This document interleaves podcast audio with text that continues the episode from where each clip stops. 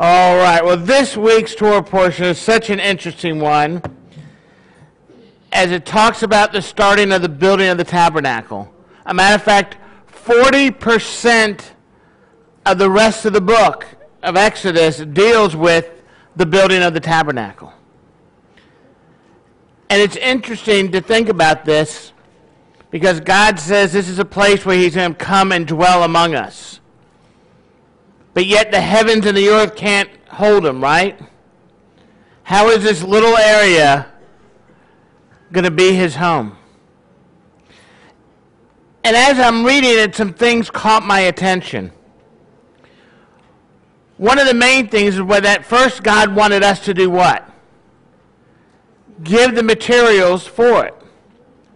Not only give the materials, he told us then what he wanted us to do with the materials, how he wanted it to be built, and how it was to look. So we actually have a part of this, don't we? That tabernacle, we have ownership in it. It's like being a builder, a contractor. You're going to go fix up the house, and then someone's going to move in and live in it. And even though they're the owners of it, you still have that sense of pride that you put into it. And I really believe that's what God wants us to experience, that we have ownership in his house, in his kingdom. And that's something that we really need to understand as we look at the building and the preciseness of what he wanted, the size. Everything was important to God. He didn't just say, build me a house, right? He said, this is what I want you to do, and this is how I want you to do it. You see, he was going to live there. He's going to have his presence there. And with having that, it makes for something special. How many of you own a house? Raise your hand. Not rent, but own. There's a difference when you rent. How many of you rented a house before, right? When you rent a property, do you take ownership of it? Nah. If the pipes break, what do you do? Call the landlord, right? AC doesn't work, call the landlord. Light bulb goes out, call the landlord. And then go replace it because he tells you that's not his responsibility. But when you own a property, there's something different. Something clicks. And you understand the importance of what that means. You start worrying about what the window treatment's going to look like and the color of the paint. What tchotchkes you're going to put around. If you don't know what tchotchkes is, ask your neighbor. Knickknacks, right? You're going to make that house look like you. You know, you could go into a subdivision, you know, back in the 50s, they used to build, you know, cookie cutter houses, we call them, right? As I karate chopped the mic. Right? They all looked the same. You know, and the joke was, you know, we used to go to Russia because, you know, they literally built, you know, it's a communist country, and they would give you free housing, so all the housing looked alike. And we said, what happens if someone got drunk and they went into the wrong, they wouldn't even know, right? Looks like my house, same floor plan. But when you take ownership, you make those special touches. And that's what God was doing here. He's telling us this is going to be his place. While he's all around, this is where he's calling home. How many of you like Mickey Mouse? Big Mickey, right? We grew up with him on TV. If you're old enough, you remember the opening of Disney World and Disneyland, right? Do y'all remember that Disney World almost went under? And if you go, and one way they did to raise money, you could buy a brick, and you could put your name on that brick. Remember that? Some of you, how many of y'all did that? We did it as a family. None of y'all did it? Oh, man, you guys missed out. When you go to Disney, when you're walking into the park, you'll see all these names, and that's where that came from. So you took ownership in it, but What do you, when you go to Disneyland, it's magical, isn't it? There's something there. Even if you're an adult and you see Mickey in his costume waving at you in 3D, right? Not one-dimensional on a screen, but 3D. You want to go up and hug him, right? The place is special. It makes you feel special, right? It's exciting. When people win the Super Bowl, where do they want to go? Disney World, right? Tell your kids you're going to Disneyland and they get all excited, right? Tell your kids you're going to school, they don't get so excited, do they? So what's it about this place that makes it so special? It's Mickey's there, right? You're going to go see Mickey. What made the tabernacle so special? You're going to see God. It's that same type of experience. There's an excitement. Mickey's all around us, right? He's on TV, he's in movies, he's everywhere. But when you go to Disneyland, it's special, right? And you go to Disney World, there's an excitement that comes around because you know he's physically with you. But even greater is God. Because he says, I'm coming to this place. It's truly the most magical place on earth. When you can enter into his presence. When you can understand the importance of what God is doing. That's why he gave such detail to building his tabernacle. All right, so here's some Disney trivia. How many of you know that if you go to Disney, you're not going to see any trash on the ground? If you've ever been there, you don't. It is clean, right? And there's trash cans everywhere, right? Do you know how far apart each trash can is? None of you know this? I wonder, Natalie, you're in the back. I wonder if she remembers. Let's see. Natalie, do you remember how many feet are in between each can, trash can at Disneyland? No, it's not 10. It is not 2 feet. It is 75 feet. Every can is 75 feet. Every 75 feet you walk, you will find a trash can. 75. 75. Trust me on this one. Are you looking at the internet? Yes? Okay, so it's 30 feet. I knew it was something. All right, so this wasn't part of my scheduled message, all right? That happens to be ad lib. 30 feet, you know, my point will still be made. Don't worry, that's not, why every 30 feet? Because when Walt Disney was walking in the park and he was given a hot dog, it took him 30 feet to finish that hot dog. And that's why there's a trash can every 30 feet. It was a hot dog, I'm sure of that.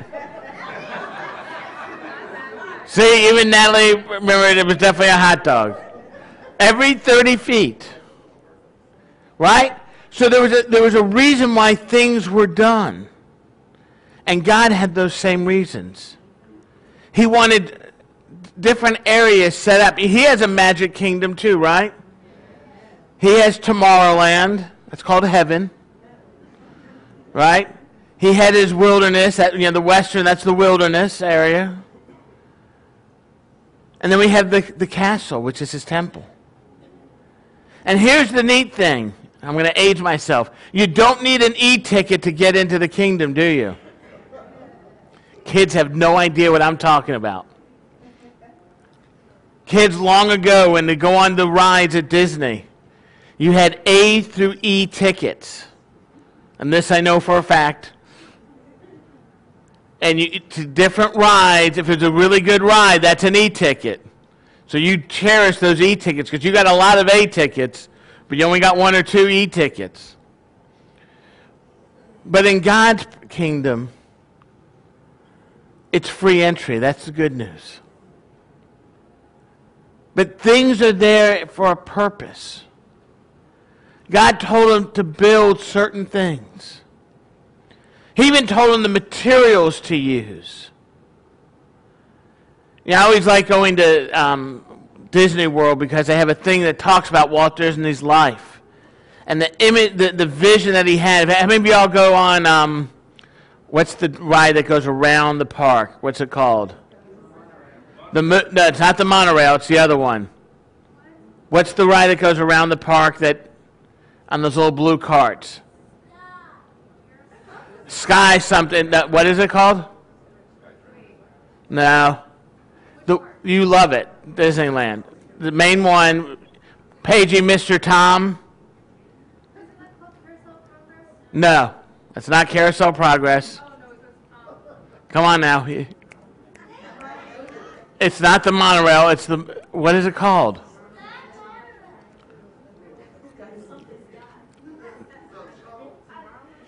It's the blue thing that goes around, okay? And it shows you the different areas. And one thing when it goes in that we have to do, okay, we're going to have to do a trip to like the People Mover. Thank you. The People Mover. And it takes you all around. I think we should go. We should go to the Holy Land Experience and Disney World, right? You can expect man's kingdom, and then God's kingdom will be the best one, right? I'll read it. There you go. Talk to Tiffany. She can set it up in June. We went a couple years ago to the Holy Land Experience. We should go back. That'll be fun. But on the People Mover, it takes you to an area that he had a vision of, an area he wanted how the world should be and how it was to be set up. And when you go on there, you hear different things like Paging Mr. Tom Morrow. None of y'all got that, did you? Some of you did. If you're there, do you know they actually took that off of the ride? That had been on the ride for many, many years. And so many people complained that they brought it back on. That one line. Because that was the line for the People Mover. You went to hear Paging Mr. Tom Morrow, and it's a whole big thing. They did marketing on it. They had T-shirts made. It was an amazing thing, right? But see, that's man's kingdom. And we have ways in which we want it built. And God says, when I'm going to live there, it's going to be built the way I want it. But he built it in a way that we could be there. You know, it's so interesting with the tabernacle. How many ways can you get in? One. How many ways can you get into heaven? One. Sound familiar? Right? You have to go through a cloth that's covered in what material, what color? Purple, which is a sign of royalty. Who is our king? Yeshua. Who lets us into heaven? Yeshua. The connections go on and on and on. We can't take this place for granted that he's about to build for us, because he didn't take it for granted. He took it as ownership. He says, I'm going to live here. And you know what? He did. And there's going to be a third temple built. And guess who's going to dwell in there once again? And when he does, his kingdom will be alive for all to see. There'll be no questioning who's the King of Kings and Lord of Lords, because his presence will be with us once again. You know, Whitley talked about asking God for things, and his answer kept on being what? No. Sometimes you ask God, and God's answer is no, isn't it? But no doesn't mean no, does it? It means I'm going to do it, but I'm doing it my way, not your way. Whitley asked to give up his bad ways. And God said what? No. You have to give them up. You have to make the change. And that's what God wants us to do. He wants us to build His tabernacle so we can dwell together. So we can go to that special place and see the future. To be in His presence. Could you imagine being alive at the time of the Exodus? And see the glory of God come down upon that spot. Wherever that tabernacle was, His presence was there. You had to be in awe by His power. But most important, you should have been in awe by His love. See, that's what we forget. God loves us. God wants to dwell with us. And when we enter into His home, we're going to go, wow. Because remember, when we're in heaven, are there a whole bunch of little mansions around? There's one big mansion. And guess who built it too? God's a pretty good designer, isn't He? He knows how to build and bring us in so that we can dwell with Him once again. Let's enter into that kingdom. Disney World is great on earth, but I would much rather be in the presence of the Lord. And that's what we're going for. To understand the greatness that's available. To enter into His place. You know, I remember when the Holy Land Experience first opened. And we went there, and it was not as big of an attraction as it is now. And all the people in there were believers. And we were at a rabbi's conference, and we all came in, and the guy was blowing the shofar. And one of our guys actually had one. And he goes, "Can I show you how to do it?" And you can imagine, I'll give you an example. When the guy was trying to toot his horn, he was like,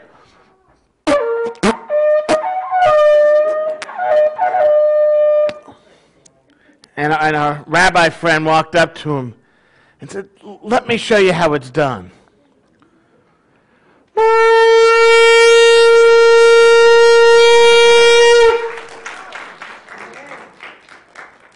Needless to say, the guy said, "You're not from around here, are you?"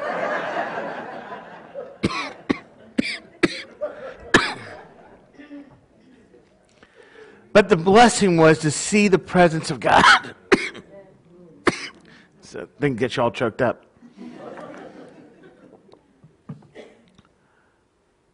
But to experience what it would be like. That's what it's about. Entering into His presence. You know, they have a replica of what the front of the temple looked like. I was very disappointed when we walked inside, there was nothing there. They hadn't finished yet. But see, God's temple is going to be glorious. And He's going to tell us exactly how to build that third one. And it's going to look amazing. And when people go there, they're going to say, "This is God's house." The good news is God's still all around us right now. But He's waiting for that place to return. He's waiting for a people to cry out to Him from every tribe, tongue, and nation. As we come together. That's what worshiping in the tabernacle is all about. Didn't matter where you were from, what you did, who you knew. There's only one way to get in. There was no VIP entrance. Didn't matter if you're some big rock star or just a regular old everyday person. You're going in the same way. And that's what we got to remember. So as you sit here and study see how you see Messiah all throughout the tabernacle, the Holy of Holies, the menorah, the light, the table of showbread, all point to our Messiah because it's His house. God built it so we could dwell together. And you know what? When we accept Yeshua into our heart, guess where His spiritual house is? Inside of us. His Ruach HaKodesh, the Holy Spirit, dwells in us because we are a living temple. He has called us to be that place where God can be with us. I want to encourage you, and I'm about to give you an offer that you can't refuse. If you don't know Yeshua as your Messiah, guess what? It's a free gift. He's ready for you to say yes to Him so that you can experience God on earth. Come and be a part. It just takes a simple prayer. In fact, I want everyone to bow your head and close your eyes.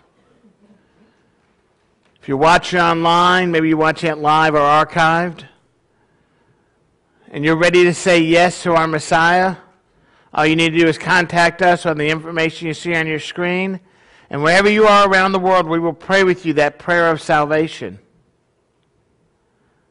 But if you're here right now in the congregation with every eye closed and every head bowed, and you're ready to say yes to Him, to receive Him into your heart, to experience His kingdom on earth. All you need to do is raise your hand and we'll say a simple prayer with you. Is there anyone? Anyone at all? I see that hand. Anyone else? Let's all stand to our feet.